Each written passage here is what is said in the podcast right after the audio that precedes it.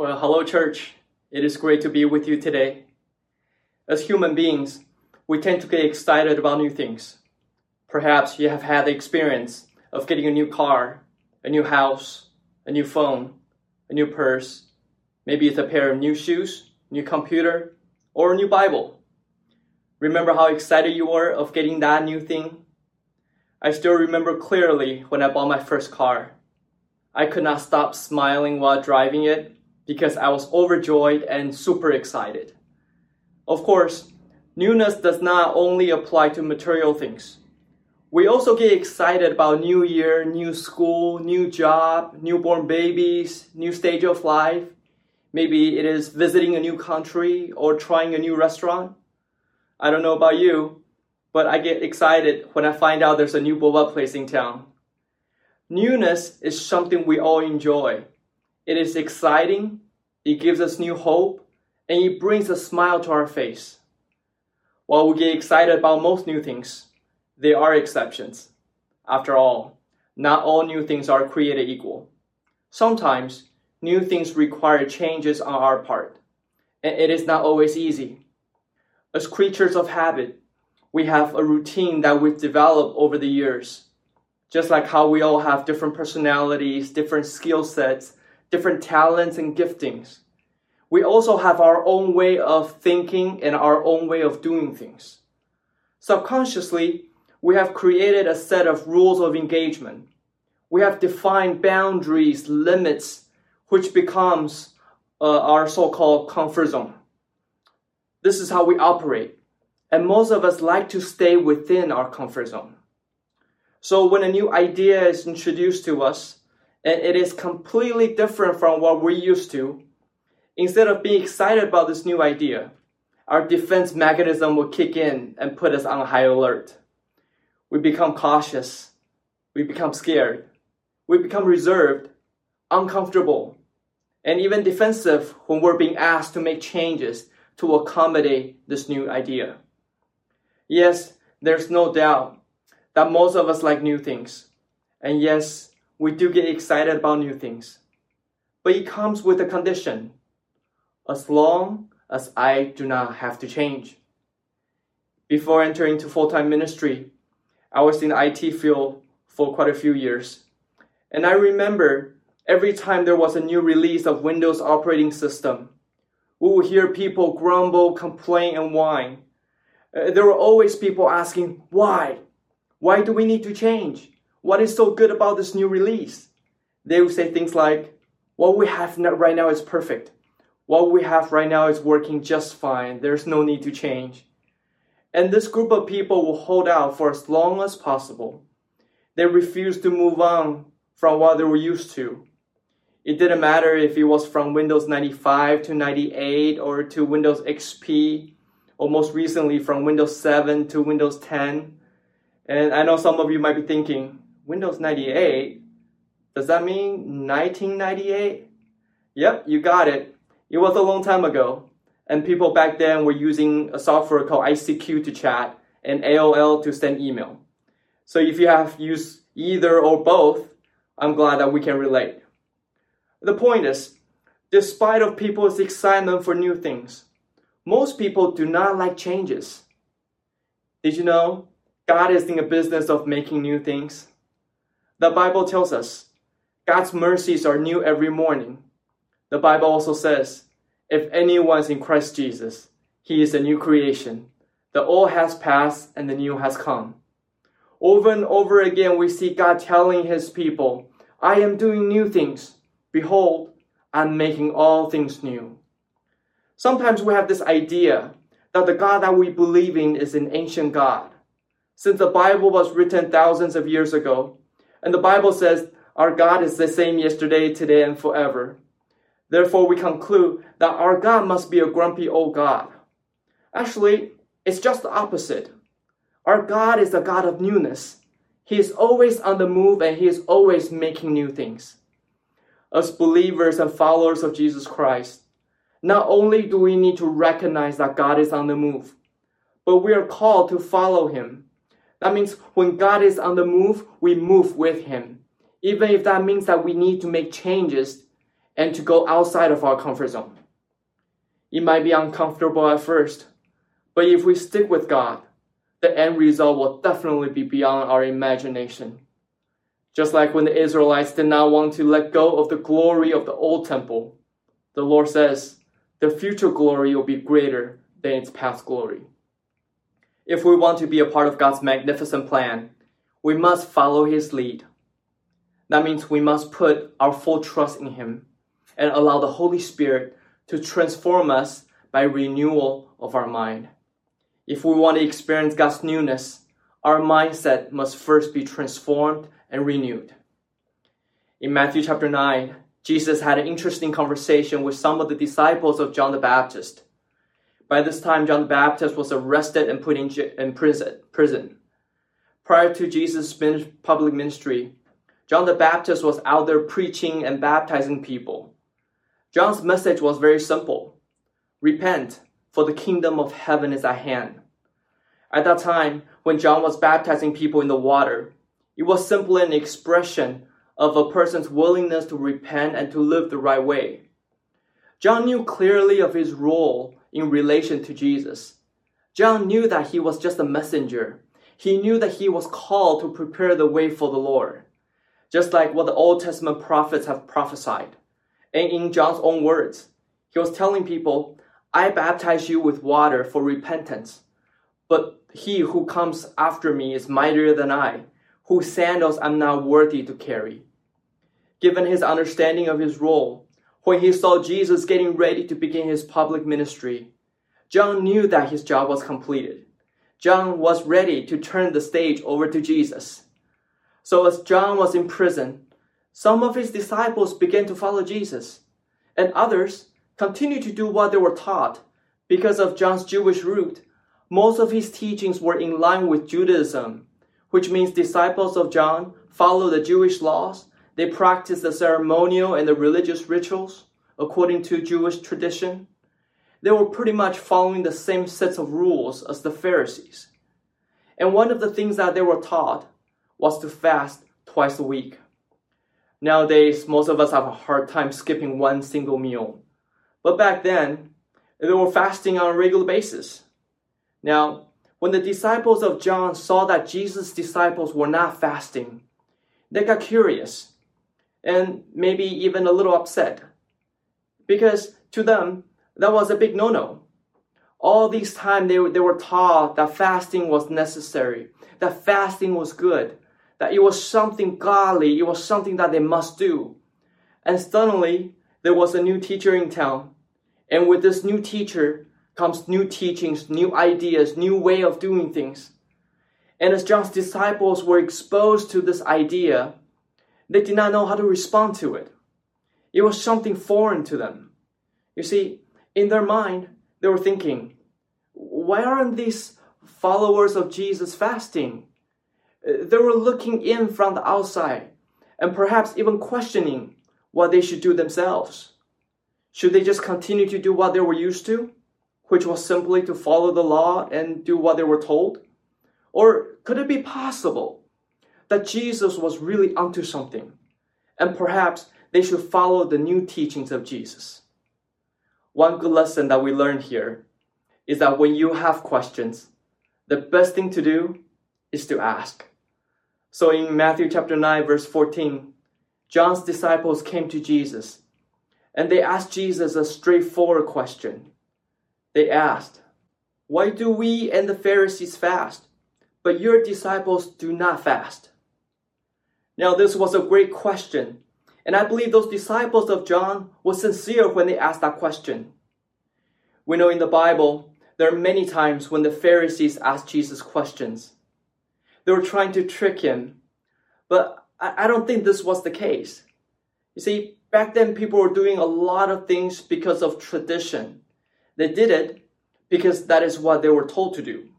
It was just as simple as that. And, for John's disciples, they probably did not really understand why they were fasting to begin with. They just did what they were told. And as they continued to do so, they never bothered to find out why. And that is until they saw this group of people doing something completely different. What is interesting is that 2,000 years later, we can still find a parallel today. There are many Christians today who do what they are told, or they simply follow what other people are doing. But deep down, they might have no idea why they do the things that they do. Why do we go to church? Why do we read the Bible? Why do we pray? Why do we tithe? Why do people get baptized?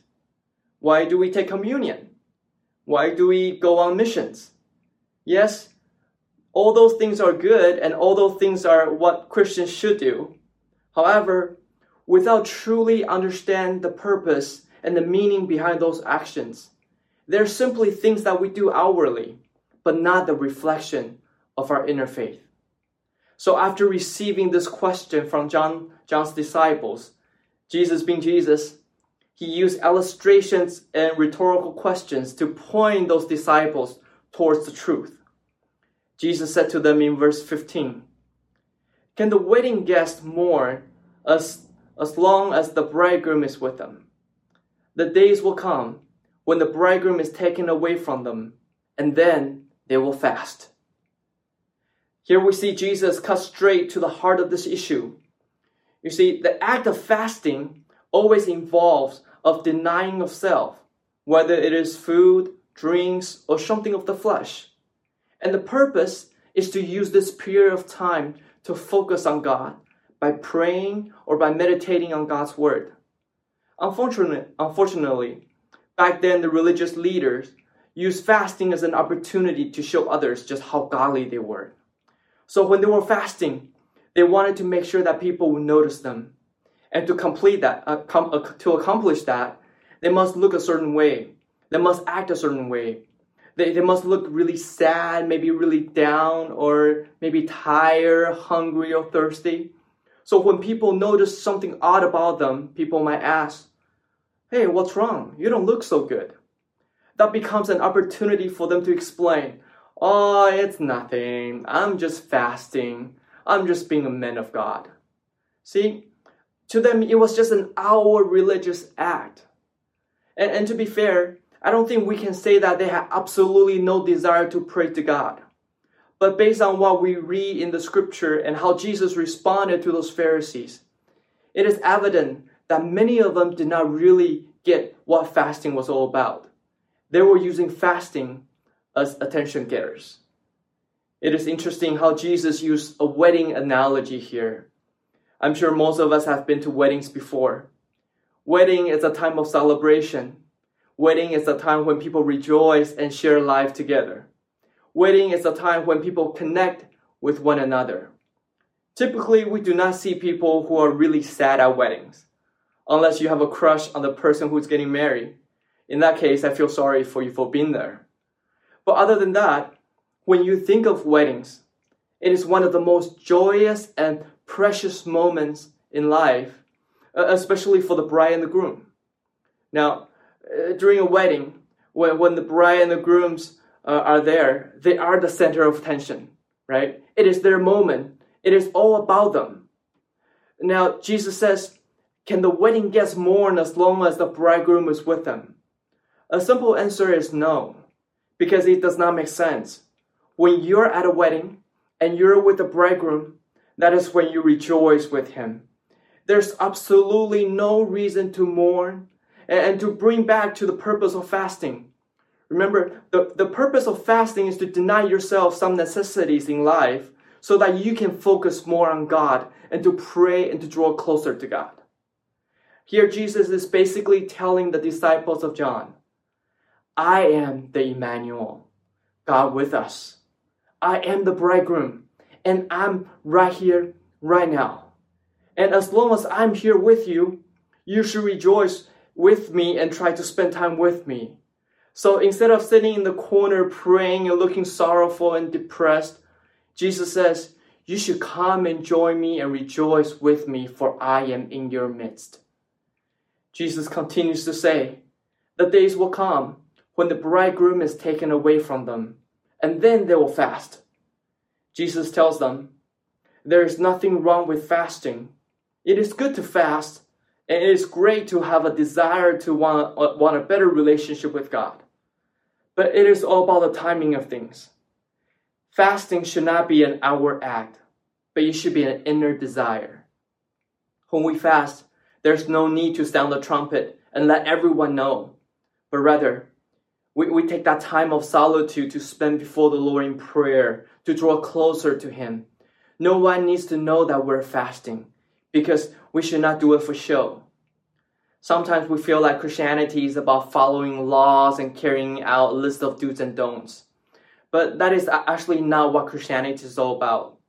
Christianity is not about religion. Christianity is about a relationship. God desires to have a relationship with us. And when we're in the presence of the Holy God, there's ought to be lots of joy and full of celebration. Before Jesus came, the Jews focused so much on the ceremonial and religious rituals. And after years of tradition, uh, after years of performing those outward acts, those just became a way of life. And for those who had been following Jewish laws, that was their comfort zone. They were scared to step out of it. But Jesus said, I come not to abolish the law, but to fulfill the law. What Jesus is saying is that he is the fulfillment of those prophecies from the Old Testament. It is no longer about symbolism or foreshadowing. The Savior has arrived. The Messiah is now here. The focus should be on Him. As we read the Bible today, it is easier for us to see that Jesus is the Messiah. But we must also understand, back in the first century, people had a hard time understanding, uh, adjusting to this idea that Jesus was Messiah because they were literally standing before Jesus while they're trying to process this idea. So when John's disciples asked the question about fasting, Jesus took that opportunity to help them to begin this process of shifting their mindset. Jesus knew for them to fully understand this new idea, they must have an open mind first. That is why Jesus explained in verse 16, as he says, no one puts a piece of unshrunk cloth on an old garment, for the patch tears away from the garment, and a worse tear is made. Back in the first century, the material they used for clothing was mainly wool or linen. Both materials tend to shrink upon washing. If you were to take an unshrunk uh, cloth and patch up an old garment, once you put it to the wash, the piece of new cloth will shrink and the tension from shrinking will most likely tear the garment even more. So the point Jesus was making was that it is difficult to mix the new with the old. And to illustrate this point even more, he pressed in with yet another example. He says in verse 17, Neither is new wine put into old wineskins. If it is, the skins burst, and the wine is spilled, and the skins are destroyed but new wine is put into fresh wineskins, and so both are preserved. Back then, winemaking was very common, and people used animal skin to make containers to hold the wine. Now, we're not talking about containers as something that we use to drink out of. Rather, these are the containers used to put crushed grape juice in for fermentation process. And during this process, as gas is being released, the skin of the container would have to be able to stretch and expand with the pressure received. Unfortunately, with older wineskins, because it had already been stretched and expanded before, it is no longer able to endure the pressure from fermentation. So if you were to put new wine into old wineskins to be fermented, this process will burst the skin and you will end up destroying both the wine and the wineskin. So Jesus says, if you want to preserve both the wine and the wineskin, new wine must be put into fresh wineskin. Here, Jesus is trying to illustrate a point regarding a fresh mindset. As Jesus came to fulfill the law and to become the sacrifice on the cross, he ushered in a new set of teachings, whether it is the call for repentance or, the concept of salvation through faith or the teaching of saving by grace alone and not by works. Jesus knew all these new concepts and teachings would be too radical for people to receive. And it was simply impossible for them to understand any of it through the old mindset built upon years of traditions and religious rituals. Just like how fasting must be understood through a new mindset. Jesus is calling his followers to look at things from a new set of lenses. Sometimes when we view God using our past experiences or years of tradition, we're likely to put God in a box because we tend to rationalize with what we know. But God is so much bigger than that. And instead of trying to constrain God of what he can do or cannot do, what we really need to do is to think outside the box ourselves. When God is on the move, we need to be willing to move with him and to have our mind renewed and transformed by the Holy Spirit. Like we said earlier, our God is a God who is constantly doing new things. I know 2020 has been a challenging year for all of us. And as we try to imagine what life will be like post COVID, we must pray to God for a fresh mindset. Yes, learning in school is going to be different. Yes, our working environment is going to be different. Yes, the way we travel is going to be very different. Dining out is going to be different. And most of all, the way we do church will never be the same. And with the new chapter awaits us, the question becomes are we ready to move with God? There are three truths that we can take away from this passage.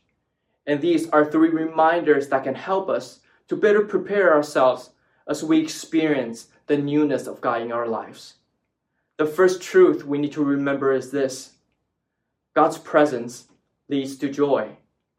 God's presence leads to joy. As Jesus said, can the waiting guests mourn as long as the bridegroom is with them? The answer is no. As believers living today's day and age, we are extremely blessed because the moment we give our life to the Lord, we welcome Him into our hearts. That means the Lord is always with us. Just like how Jesus was in the midst of the disciples. The Spirit of the Lord is in our midst at this very moment, no matter where you are. And when we are in the presence of the bridegroom, we should rejoice and be glad. Even though time might be tough for some of us right now, but the fact that we still have a breath to worship Him, the fact that we can still pray to Him, and the fact that we can still read the Word of God whenever we want, we should rejoice and celebrate this freedom and celebrate this privilege. You know, serving in ministry is supposed to be joyful. We're serving in the presence of the Almighty God. Have you ever thought about that? Unfortunately, too often we forget that God is with us. Somehow we think that God left all the hard work to be done by, uh, by us, by ourselves. And so we grumble and we allow Satan to come and rob us our joy of serving in ministry. Let us be reminded once again when we're serving, we're not serving alone. When we serve, we're actually co working with God. Sometimes we have this misconception that we are the one who are doing work, the, all the work. But in reality, it is always the Holy Spirit that is working through us. With that being said, Serving in ministry is an honor and a privilege. So I pray that the joy of the Lord will give you strength. And for anyone who's tired and exhausted from serving in ministry, especially during this difficult time, may the Lord renew your spirit and rekindle that passion that you have for God's kingdom. May we learn to rejoice whether we're worshiping in person or over the internet, whether we're gathering with other believers or perhaps we're spending a long time with God at home. Let us remember that God's presence leads to joy. Now, there's a second truth that we need to remember, and that is God's power leads to transformation. God's power leads to transformation. When Jesus talked about new wine being put in the new wineskin, one of the most important keys is for the wineskin to expand with the pressure released by the wine. When Jesus used that illustration, I'm sure most people that were listening back then got it right away because winemaking was something they could relate to. For us, maybe not so much. So here's another illustration for us to consider. I don't know if you have made balloon animals before. I love making balloon animals. It is fun. It is something that we always do when we, we know that there are going to be kids in the mission field. And one thing I have learned over the years is to always bring fresh balloons when we go on mission trips. One time we tried to save money by using some leftover balloons from years ago, and it was a total disaster because those old balloons would be popping left and right. Even though outwardly they look just as new and just as fresh, but as soon as you start pumping air into those balloons, you realize the older the balloons are, uh, the, the, the easier they will break. You know, they're simply not flexible enough to endure the stretching with the pressure of the air. The Bible says we're like vessels used by God, meaning we're like containers ready to be filled by God's Spirit. And when God fills us, when He is revealing new ideas to us, we must learn to, to expand and be flexible. We must learn to have open mind. I know it, it is difficult for us to change our mindset sometimes because we're so accustomed to certain way of thinking and way of doing things. But we need to remember when God is at work, it is all about Him and it is not about us. Sort of like when you're surfing, you must follow the waves. You do not get to dictate where you want to go. You go wherever the waves takes you. Same thing with snowboarding. I remember the first thing that I had to learn about snowboarding was how to carve. Basically, you learn to go down the slope according to the way the slope is shaped. I have never seen anyone who tries to change the waves or change the slope. Instead, we learn to follow the waves and to follow the slope. We do the best that we can and we enjoy the ride. I think the same principle can be applied with, to our lives. When God is working in our lives or in our church, we need to learn to follow His leads. We need to remember that He is in control. He is the head of the church. We need to learn to be flexible and to go in the same direction that He is leading and to move with Him. When God introduces uh, new, new ideas, new things into our lives, or maybe into our ministry, our mind needs to be expanded with this new idea. You might get uncomfortable at first, it might be challenging to our comfort, but once we submit under God's authority and allow the Holy Spirit to renew our mind, we will then begin to see the results of God's mighty work. God's power leads to transformation. And there's a third truth to remember, and that is God's providence leads to fullness. God's providence leads to fullness. As I was reading through this passage, I noticed that in this passage, Jesus never once said that the old wine is no good anymore. Jesus did not say we need to get rid of all the old wines and only new wines is allowed. On the contrary, as we know in life, the older the wine, the better it is. So we know the problem is not about the wine, but it is more about the container. Here we see the wine represents God's truth, which is the same yesterday, today, and forever. And the wineskin represents our mindset, which should be flexible and transformable. Throughout different generations, God has been working and doing things in different ways. It could be the way to invite people to church. It could be the format of the service. It could be the st- style of music. It could be the method of evangelism. No matter what the outside wrapping might look like, God's truth within us does not change. God is good, God is faithful, and His love endures forever. During the last few months, we all have been stretched. It is hard to believe that within a matter of months, almost, almost every church in America is now online. If you go on Facebook or YouTube on any given Sunday, you can find multiple worship services to join. Instead of going into a church to hear a message, now we bring the Word of God into people's home. Yes, this might be something that we're not used to, but guess what? The gospel is being, being preached, being shared faster than ever. Instead of trying to hold on to what we're accustomed to, we should embrace this great opportunity to utilize technology to share the good news of Jesus Christ with our friends and our loved ones. I've also heard from many churches that they are experiencing growth in their online services, growth in their online small groups, and even growth in, in their online prayer meetings. Just because we're not able to meet physically in a large group setting, it does not mean that we cannot connect with one another and continue to develop deep, meaningful relationships. Despite of this pandemic, God is at work. And He is working in a new way.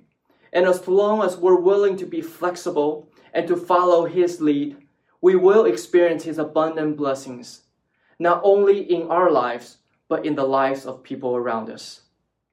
So, brothers and sisters, as we enter into the post COVID era, a new chapter awaits us. It is time for us to come before the Lord, to be like Mary who sat at the feet of Jesus, to be near him and to enjoy his presence. Let us quiet our hearts and to surrender ourselves before him. Let us put aside all the knowledge, logics, and methodologies that we're used to. Let us learn to be flexible and to ask the Holy Spirit to grant us the new mindset so that we can co work with God's new way of doing things. Remember, our God cannot be contained in a box. He's the waymaker, miracle worker, promise keeper. He is the light in the darkness. So let us live with joy. Let us serve with flexibility. And let us experience His fullness every day of our life. Would you join me in a prayer? Our Heavenly Father, we worship you and we thank you. Thank you for being a great God, and thank you for allowing us to be a part of your family, for you to allow us to be a part of your kingdom in your ministry. Lord, we admit that a lot of times we're stubborn. A lot of times we like to depend on our own strength and depend on our experiences. But Lord, we recognize today that you are a God of newness.